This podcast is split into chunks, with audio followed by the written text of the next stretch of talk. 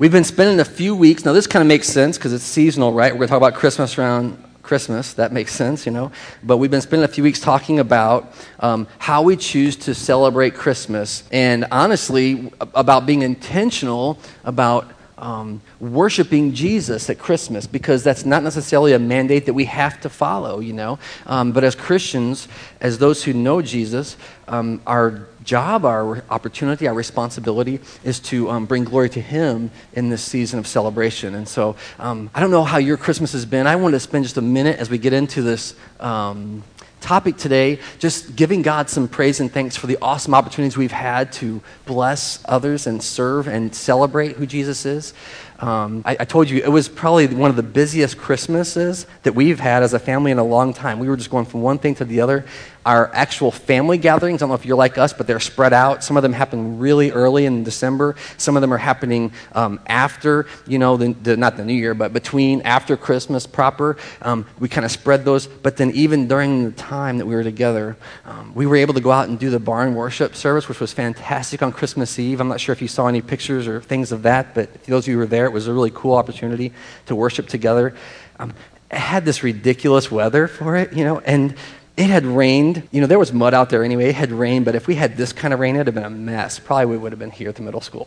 so it was awesome to do that. Um, we got to go out and sing Christmas carols with our friends at First Baptist Church on Christmas morning, which was awesome. They had us over for coffee and donuts, and we went out and they had a bi-state bus. I don't know if you, anybody was there, I mean, you know, you saw it, but I'm not sure if you saw that thing driving around Highland, but it was hilarious. It was like a huge, like, downtown worthy bi state bus that they had polished up for Christmas for us, which is amazing, you know. So we got to join them and go and sing uh, Christmas carols together, which was really cool. And then I, I went over to the, uh, we just popped in and out over at the luncheon that was being served at Faith Countryside Apartments. Didn't get to see the people when, when they were there, but I got to see the servers who were preparing all the food and kind of, and we were, to be honest with you, tired by that point. And so we showed up there and they said, We got more help than we need. You guys can take off. And I was like, Praise God. so we went home and we hung out with our family and had a brunch there instead. And, uh, and so that was really cool.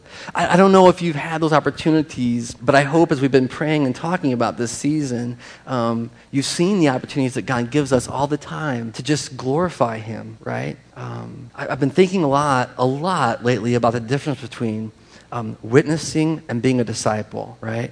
And this isn't about, this isn't going to tie necessarily to today's message, but I want to say that I've really been praying about that. And I think our opportunity to witness, I think we've kind of gotten, uh, or, and evangelism, by the way, which is the third thing. I think we've gotten this kind of weird view of what witnessing is, but, but um, witnessing just being ourselves wherever we are and letting Christ permeate that, you know? Uh, evangelism is a little different, bringing good news, but being a witness means just bearing the truth of who you are in all circumstances. And so we all have those opportunities to be a witness um, for Christ and just allowing Him to saturate those opportunities that we have. And um, I don't know what, you, what you've had maybe in your own life that have been opportunities for you to be a witness for Jesus this season. I'm sure they're not over like um, the rest of us, and I pray that we'll continue to you know, make the most of those opportunities as God gives them to us um, in every way.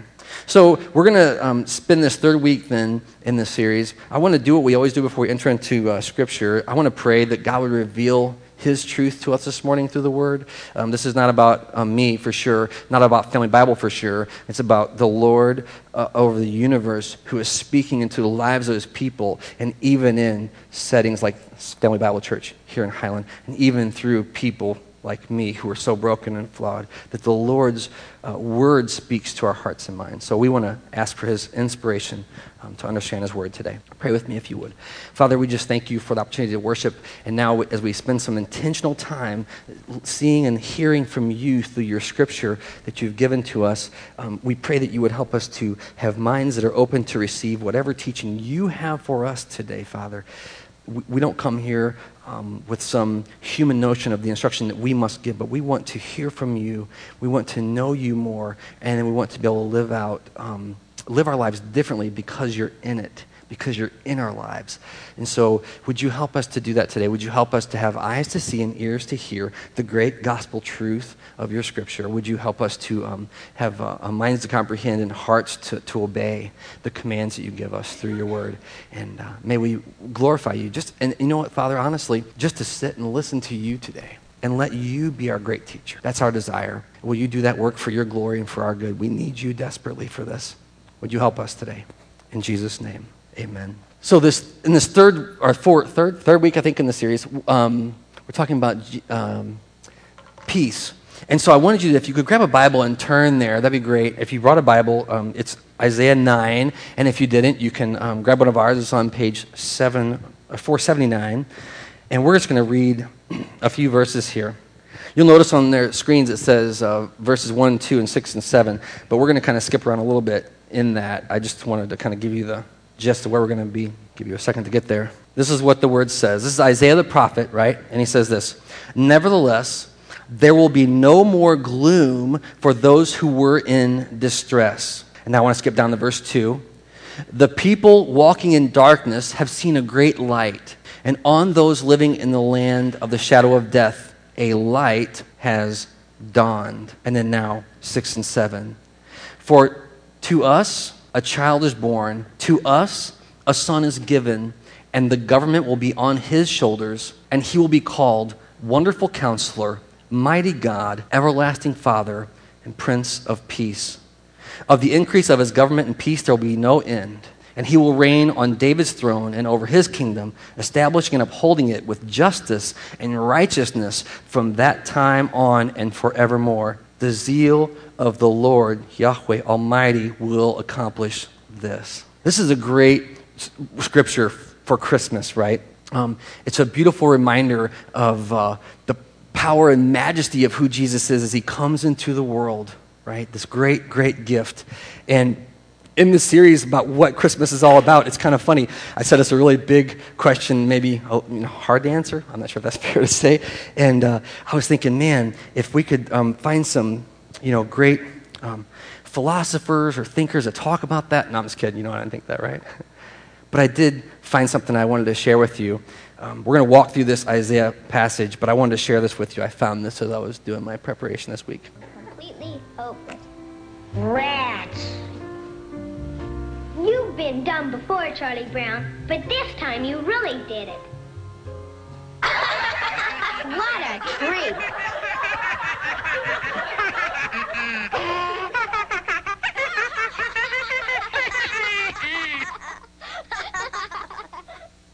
I guess you were right, Linus. I shouldn't have picked this little tree.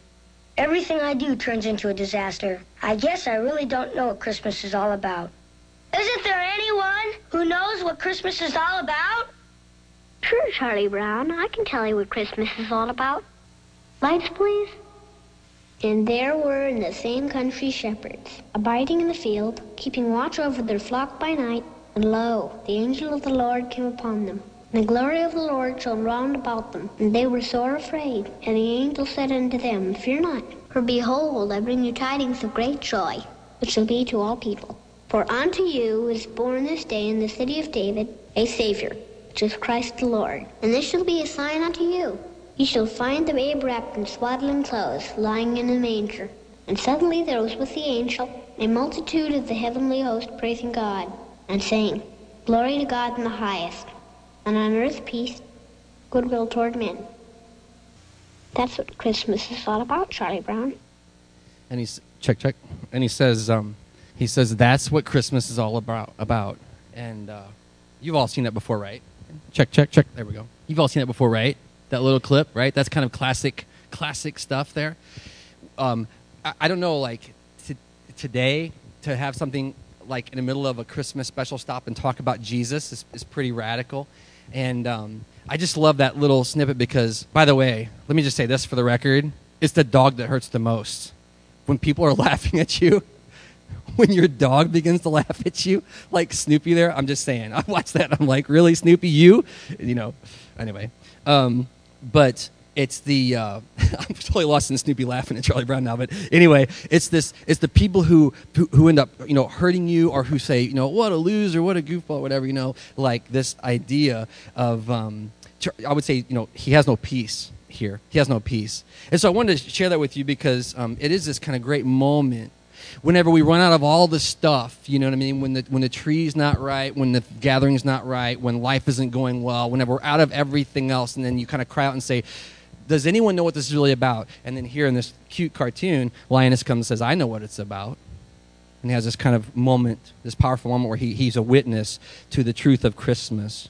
Well, In the same way, Isaiah the prophet's talking to um, people who are hurting, and you heard it there. It says, um, Nevertheless, there'll be no more gloom for those who were in distress. Like it's a real, um, a real situation that they're facing, that they're really, really in trouble. The people walking in darkness have seen a great light. Here, I'll swap you. The people walking in darkness have seen a great light. Um, on those who are living, I mean, the word is so powerful, but it says, and on those who are living in the shadow of death, a light has dawned. And this is this kind of moment of this new proclamation of, of, a, of a new hope, a new way forward. I want to spend some time now going through these um, names that are given to the one that is so hopeful. It says in verse 6 For to us, by the way, I just got to say that to us a child is born, to us a son is given.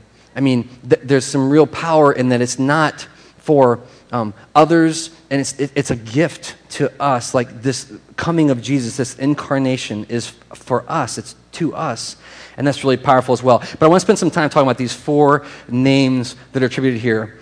Uh, and he will be called, this, this mighty king, he will be called Wonderful Counselor, Mighty God, Everlasting Father, and Prince of Peace. Um, it's interesting because, as you know, and as you read your New Testament, you realize a lot of people did not think Jesus was who he claimed to be. It was a big offense. This text would have been for people who are watching for this new hope. The throne of David will be ruled on again. And here, there's these four attributes that are given, and I just want to spend a little bit of time kind of walking those out together.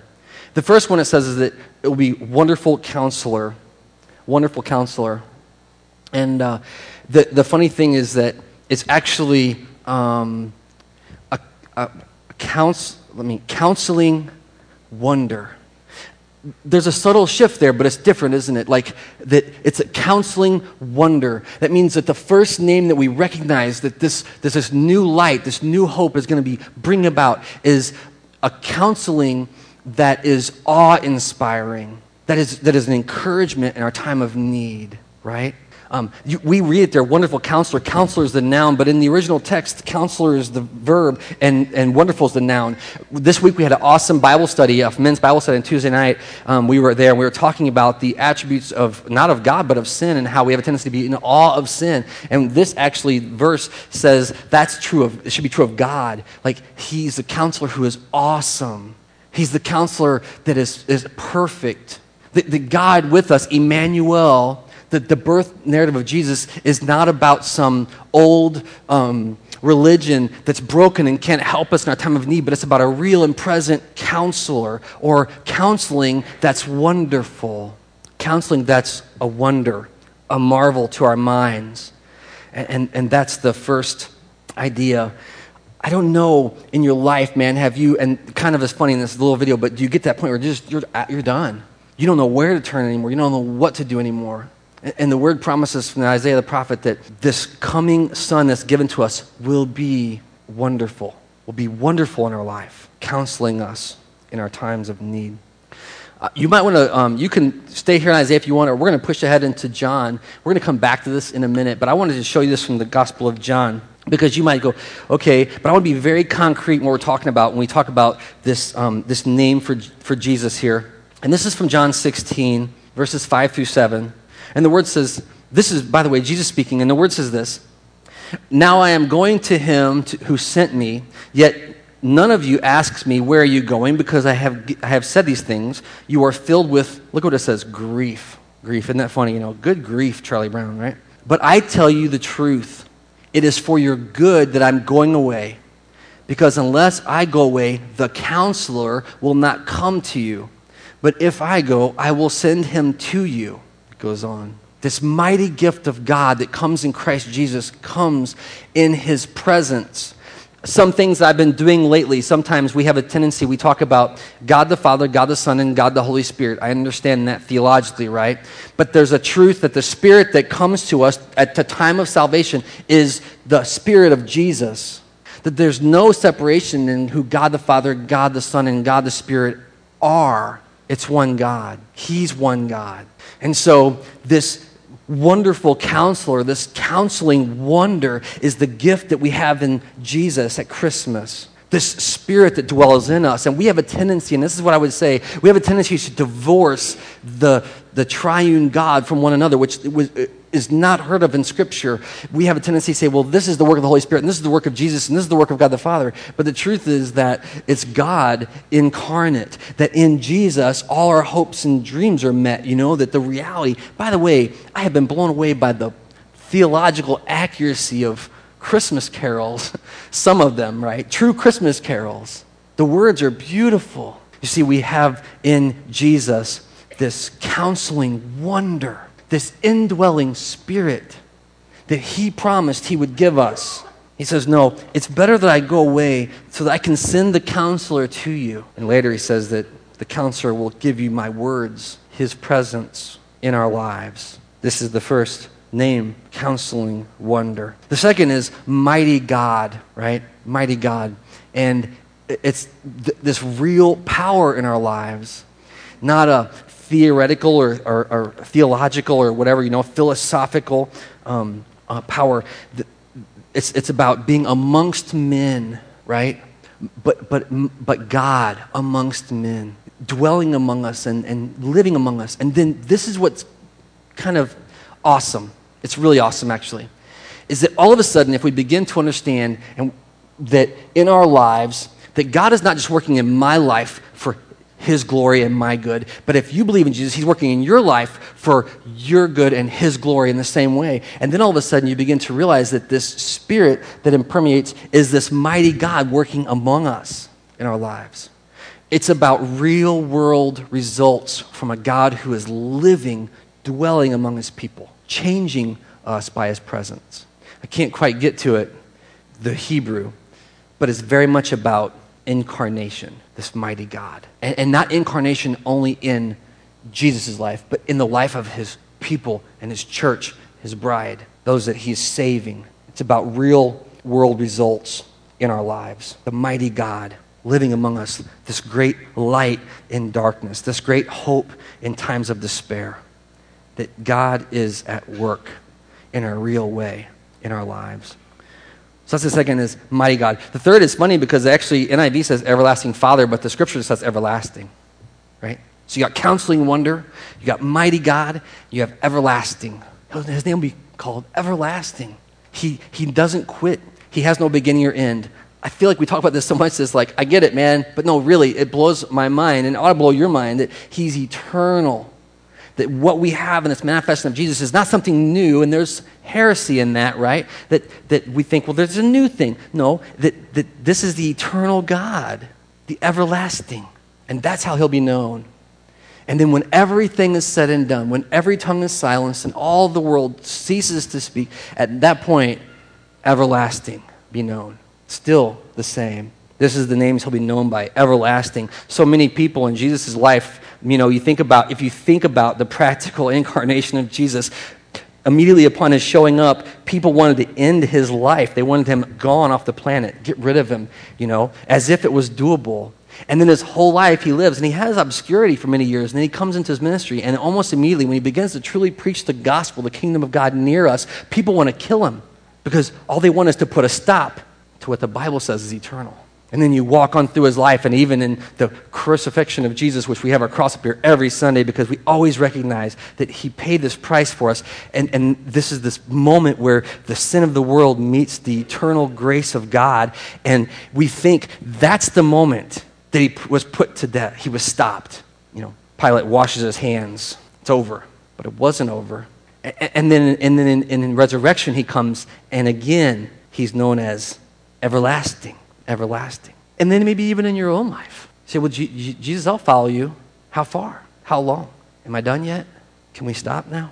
He'll be known as everlasting, which is beautiful and great because if you take confidence in him, if you take rest in him, you begin to realize that he's everlasting. All of a sudden, people who find themselves in distress and darkness have a hope that does not stop, does not end, because his name is everlasting. And then the last is this Prince of Peace. And this is where we're going to spend most of our time. Jesus is the Prince of Peace. That's what the, the word says. Again, just a little bit of Hebrew here. In the First Testament, it would be shalom.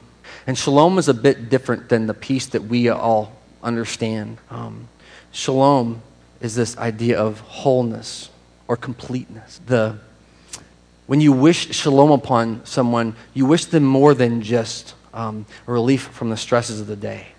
Uh, you know, I mean, kick back, feet up, you know, take it easy. That's what we also think of peace. Shalom is more than that, it's a completeness, a full manifestation. And what's really interesting about that name for Jesus is that if, if, if the goal is this wholeness, he's the ruler of the goal, which means in our life, our totality of our lives, those areas that we, we would rather have relief, often it doesn't come that way because it's about this shalom, this completeness, this full gift of God to be present with us. Indeed, the way you could say this is that Jesus is the ruler of wholeness in our lives. I've told you, man, and this is like, I told you before that too often we are more easily satisfied, far more easily satisfied than God. We go, this is good enough. This is as good as it's going to get. Nothing better can happen, nothing better. And, and yet, He persists in leading us. If you've been here a while, you know I always call it circle in the block. You know? You think, well, I've dealt with that. I don't need to worry about those problems anymore. I don't need to, I, you know what? And, and we even do it fake in the church. You know what I mean? Like we even do it where we say, you know, hey man, Jesus is in charge, but it's a cop out Jesus in charge. It's not a Jesus in charge like Jesus in charge. It's, it's like Jesus is in charge, like whatever. But he, every time, I'm telling you that we think we're through that, he brings us back around in his love and mercy. And he says, we are not done here because shalom is not here. He's the ruler of shalom. He will continue to grow us and mature us. And as much as we might see peace as being a, a pulling back or removing, he, he will lead us into those places that we need to be engaged and growing, ultimately for our, our wholeness. I just love that idea that He is the maker of wholeness. So then we talk about this Prince of Peace, and what does that mean? We actually sang a song this morning, you know, little baby lying in a manger. It's beautiful. It's just a picturesque moment. It's a glorious night. It's funny because in the in the New Testament, the church gets instructions about peace, many, many, many instructions about peace and what peace looks like in our lives. I want to share with you from Galatians. You can turn there if you want, you don't have to. Um, we'll have it up on the screens. All right. Um, Galatians 5 22 and 23. Most of you probably know these verses actually from memory. But this Prince of Peace, this ruler, right, we're going to tie all this together. Um, one more page here, is for the church. And this is what the word says. But the fruit of the Spirit is love, joy, peace, patience, kindness, goodness, faithfulness, gentleness, and self control. Against these things there is no law, right? And you know this in context, talking about living in the flesh and living in the spirit. But here is the reality that this peace, that this shalom that Jesus brings to our life is a gift of the Spirit. It's a fruit of the Spirit. It's a manifestation of the reality of God's presence in our lives. Someone has well said that peace is not the absence of difficulty, it's an underlying confidence despite difficulty. And that's a hard thing to get at. Um, we were out at the barn service the other night, and uh, we had a donkey. Someone said that wasn't the first time we had a donkey at service. I think they're talking about me. they really said that to me. and um, and we had sheep. There were like four, I think, wasn't there four? Who was there? Was there four sheep? Yeah, four sheep in the pen. And um, the, the sheep were in this pretty constrained area. And so after the service was over, I wanted to go over and I wanted, I wanted to pet the sheep, you know?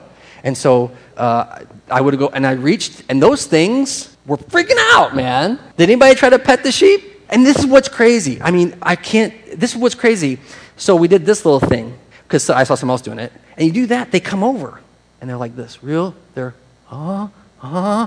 And then you go, and they're like, ah, you know, they were full of anxiety. they were, I mean, seriously. And when one ran, they all ran, and they ran right into the wall, as far away from you as they could get. And I thought, man, isn't that what it looks like when, when God approaches us, wants to know us? He's like, come here, come here. And you go, okay, okay. And then when he reaches, we're like, ah, I'm so scared. We have a tendency what does this peace, shalom, look like for those who have Christ as Savior, the great shepherd? And I think that that's a great illustration of this fighting that carnal tendency to be afraid. To be afraid. when the world comes at you, when things are going wrong. We want to run away. We freak out. We scream. We bleat, you know? No, they don't think they bleated, but you know what I'm saying? Like you get all anxious and you start to scream, and then the other sheep start to scream, and everyone's freaking out. And it's a lack of peace. But the word says that the fruit of the Spirit, the product, the result of Jesus in our life, is that we have peace. It's a gift of God. And, and if nothing else, the fact that we can take some confidence that He's the ruler of our wholeness, our peace, He is the Prince of Peace, and that His Spirit that He sends to us, that indwells us, brings about fruit of peace, that we should have some comfort in being, um, becoming more comfortable, more at peace, in spite of perceived threats in our life. I hope that makes sense to you, this reality that we live in with Jesus. When you come to know Him as Savior, you are given His Spirit and His Spirit brings fruit of peace in our lives. Then there's even more, though. If you turn to, uh, I'll have this on the screen as well for you, I think, here. Um, one more. Ephesians. You can turn there if you want as well, but you don't have to. You can look at on the screens and see what the word says. Ephesians 4 3. Peace is more than that because peace is something that binds together, it's a bond of the people of God, right?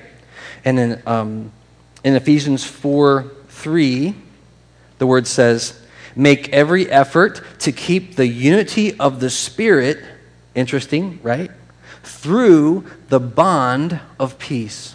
Through this bond of peace. In other words, it's not that you try to keep a peace among you, but there is a bond of peace between brothers and sisters in Christ. As a matter of fact, if I back up a little bit and read the context, Paul says this in verse 1 As a prisoner for the Lord, so he's in jail, then I urge you to live a life worthy of the calling that you've received.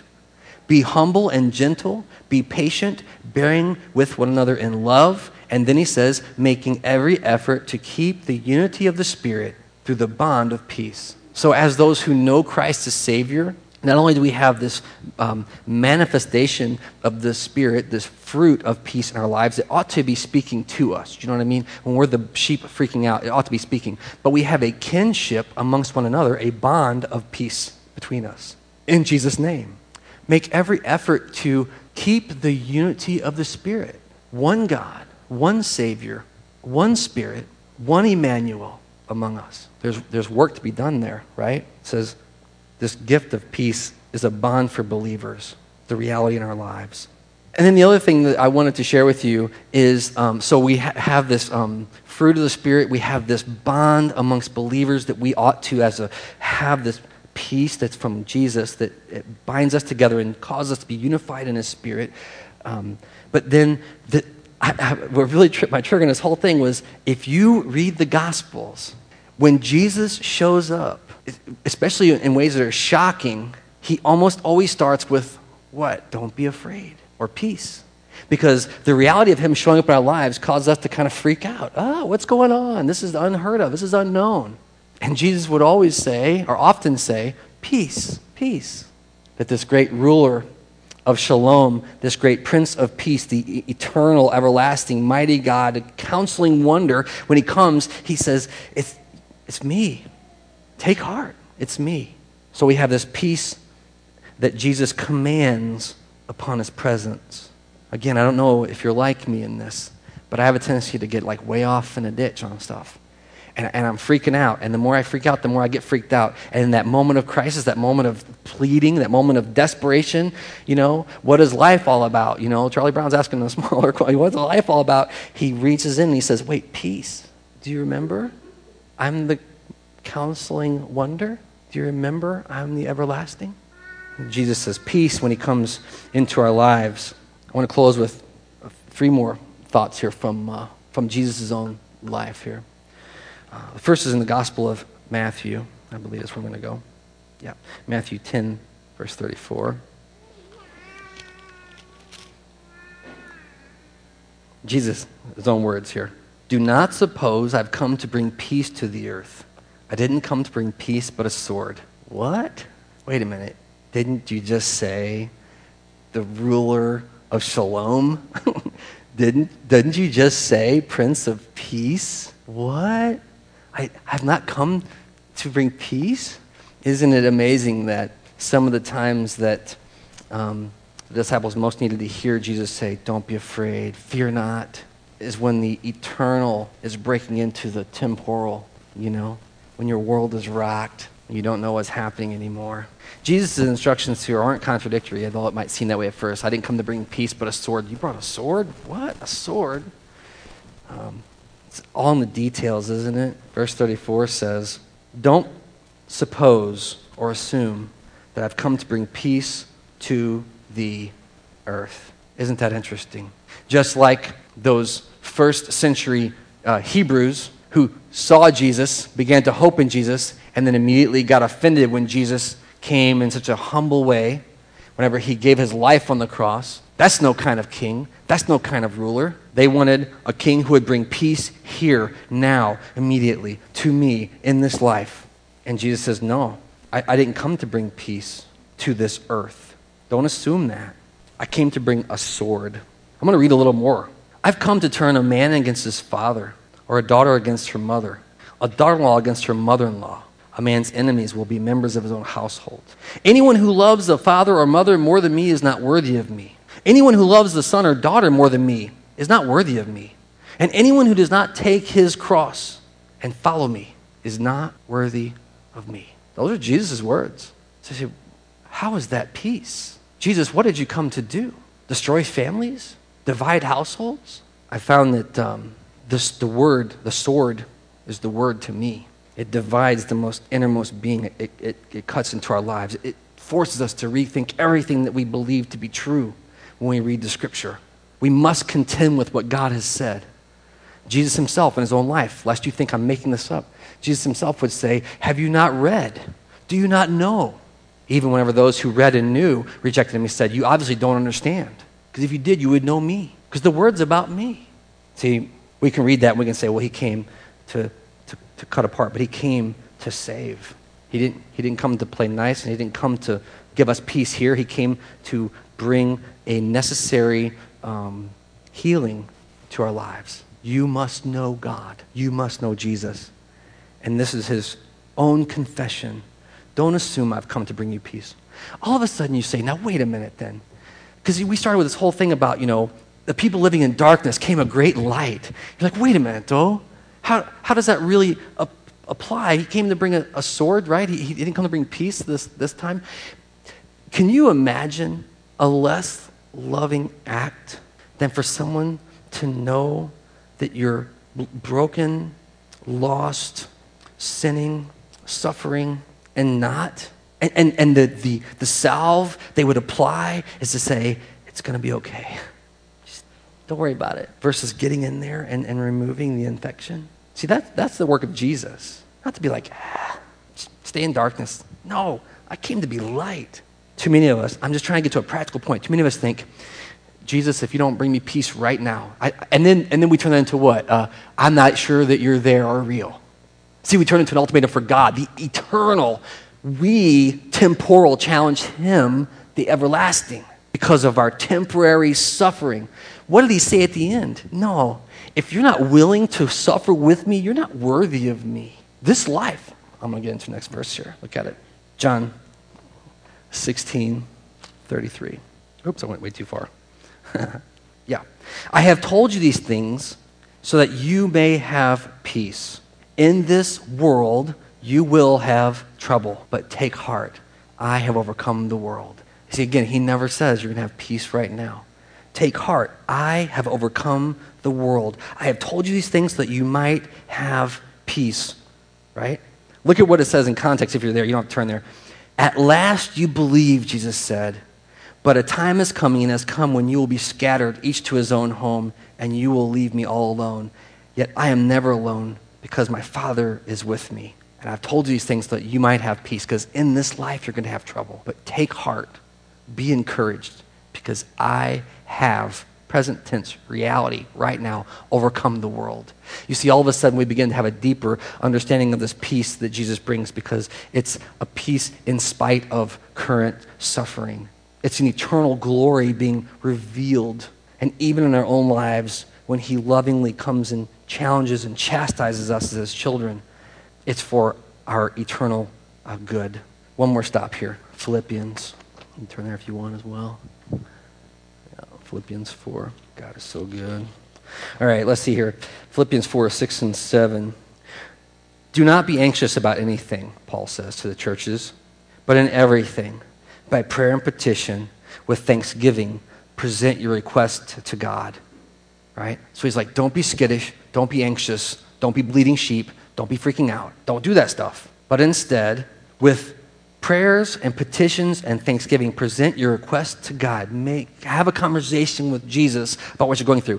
And the peace of God, now here's what's crazy, which transcends all understanding, all rationality, will guard your hearts and your minds in Christ Jesus. See, many of us have come to believe a false gospel that the absence of suffering is the presence of God, that abundant blessing is evidence of His presence. But that's not a, a concept known to the biblical um, narrative of Jesus. No, Paul says, don't be anxious. There's an assumption that things are happening. Don't let your hearts be troubled, but instead talk to God about it. And a peace that surpasses all understanding, all understanding, will be given, you know, what you'll have in your life. It will guard your heart and your mind in Jesus Christ. So I don't know if what you believe in your life, right? I mean, with you, I'm, I'm always rethinking what, what do I think this is really about, this Jesus thing? What is he showing me it's truly about? Maybe you're like me and you start to think trouble coming is a sign of absence of God, that the difficulties, the struggles, our job is to, to, to be as far away from those as possible. Or that having difficulties and struggles makes us a bad Christian. Well, God obviously must not. You don't know Jesus. You can't. Your life is messed up. You got too many problems. That's not what the word has said, though. Where in your life do you need peace? Where do you need a peace that transcends all understanding? Wait a minute. Where do you need to have a peace from God, a shalom from the ruler that supersedes your current circumstance, that gives you hope beyond the current momentary crisis of our lives? Because, see, that is what Christmas is about. It's really funny. Um, we were having a conversation in our family, in our household, about um, if you get, you know, we have these, I don't know if you have these philosophical conversations, but if you get to the end of your life, really honestly, this came out of a conversation about how temporary our lives are. You know, you're a breath away from death. you know what I mean? You could have one bad minute, and that's and you're out of here. And so we were having a conversation in our family about if our last breath was next, will we be satisfied with our life? Would we have, would we feel, you know what I'm saying? Like this was a conversation we were having. Would it, man, if our next breath was our last, would we be satisfied with our life so far?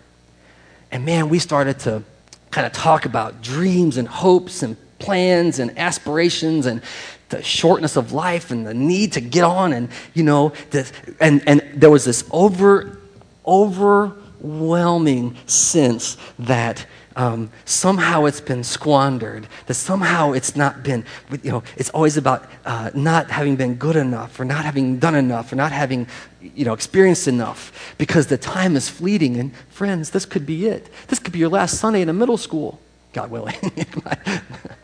uh, no, right? And we really began to walk that out. And, and then as we were talking about it, the eternal broke in and said, Yes, if this is all there is, then you had better get to living. If this life is all you got, and you look back on your life and your next breath is your last, and you say, Was that worth it? You might say, No, I didn't get to do everything I wanted to do. I, I, I wasn't all together yet. But, friends, now listen to me. The gospel that Jesus came to proclaim, the gospel that the cross proclaims, the gospel that the resurrected Lord who showed up amongst his people and said, Fear not, it's me, is not a gospel that's temporary for this life, peace right now, but it's an eternal gospel, the everlasting. And if in that moment you have you are not standing on the my next breath is my last, but you are now on the other side of death, and that breath was my last. And you look, and in every direction you see Jesus. And you look back to those moments here, and you say, Was it worth it? That's different math. That's different math. Because all of a sudden it doesn't come about what did we experience or what did we know or it was about did we honor God? Wow. Did, did we see that moment that he broke through?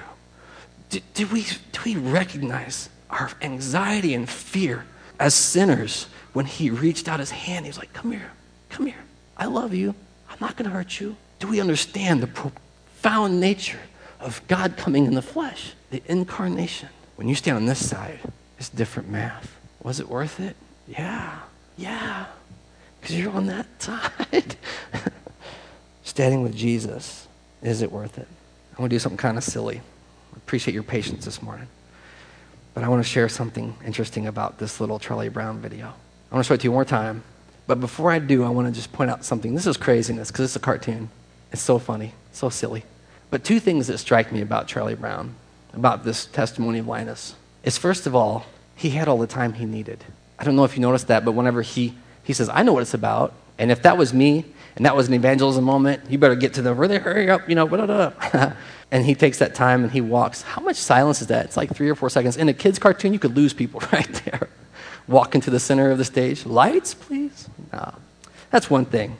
Watch, watch intentionally the framing of this conversation. Um, it's removed, it's separate, it's holy. It's not about the noise and the fear and anxiety. And speaking of fear, do you know that in, in Linus's life, and I didn't know this, I did not know this, Linus's life, um, he always had that stupid blanket, and he always had his thumb in his mouth. Blanket, you know? Uh, why do you do that? Comfort, comfort, comfort. In this, I want to show it to you again, but I want you to watch, because in this moment, when Linus says the words, fear not, he drops his blanket. And someone who was a non believer said, I wonder if Schulz did that on purpose, or was that an accident? And I'm thinking, you don't do anything by accident. You know, you're creating something. There's no accident. So watch this. I'm completely hopeless. Rats. You've been dumb before, Charlie Brown, but this time you really did it. what a treat.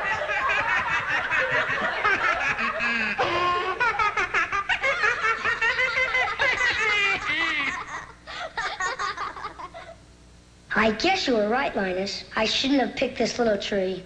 Everything I do turns into a disaster. I guess I really don't know what Christmas is all about.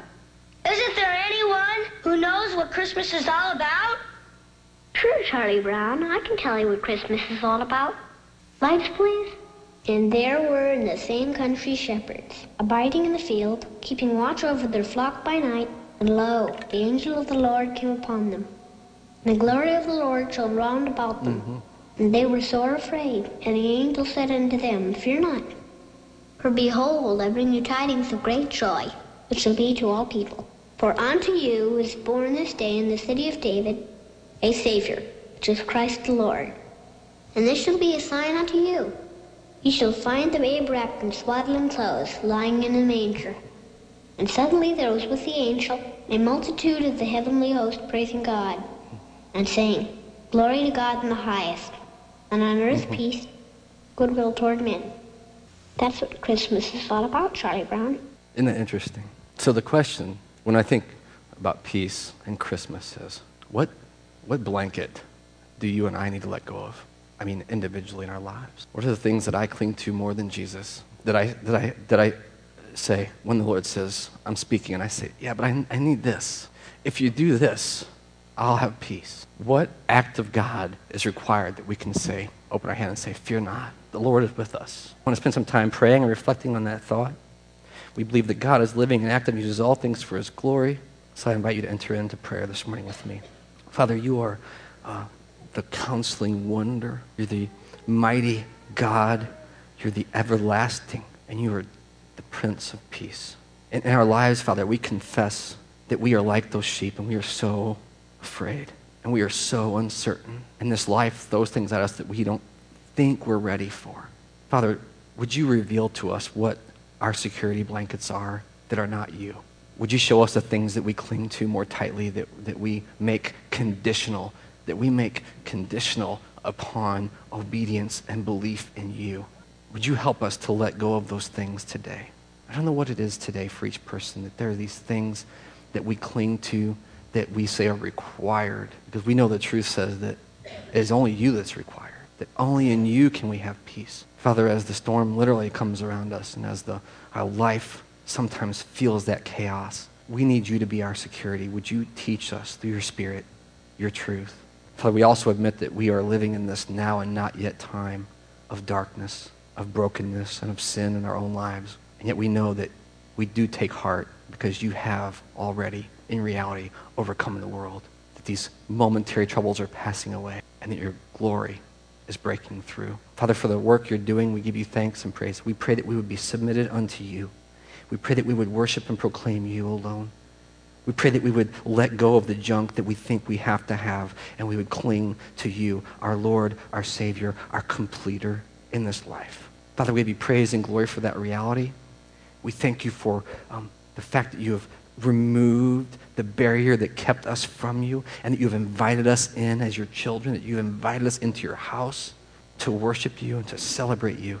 And then lastly, Father, as we consider our lives and what what it's about. Will you help us to see our lives from an eternal perspective? Will you give us eyes to see and ears to hear and minds to think bigger than we can without you, that we, we can't know without you? Would you help us to put our lives in the scale and scope of your majesty and then be obedient because of our confidence in your majesty and not our requirement? You're so good, and we just give you praise and glory. I pray that all of us together would resubmit ourselves to you.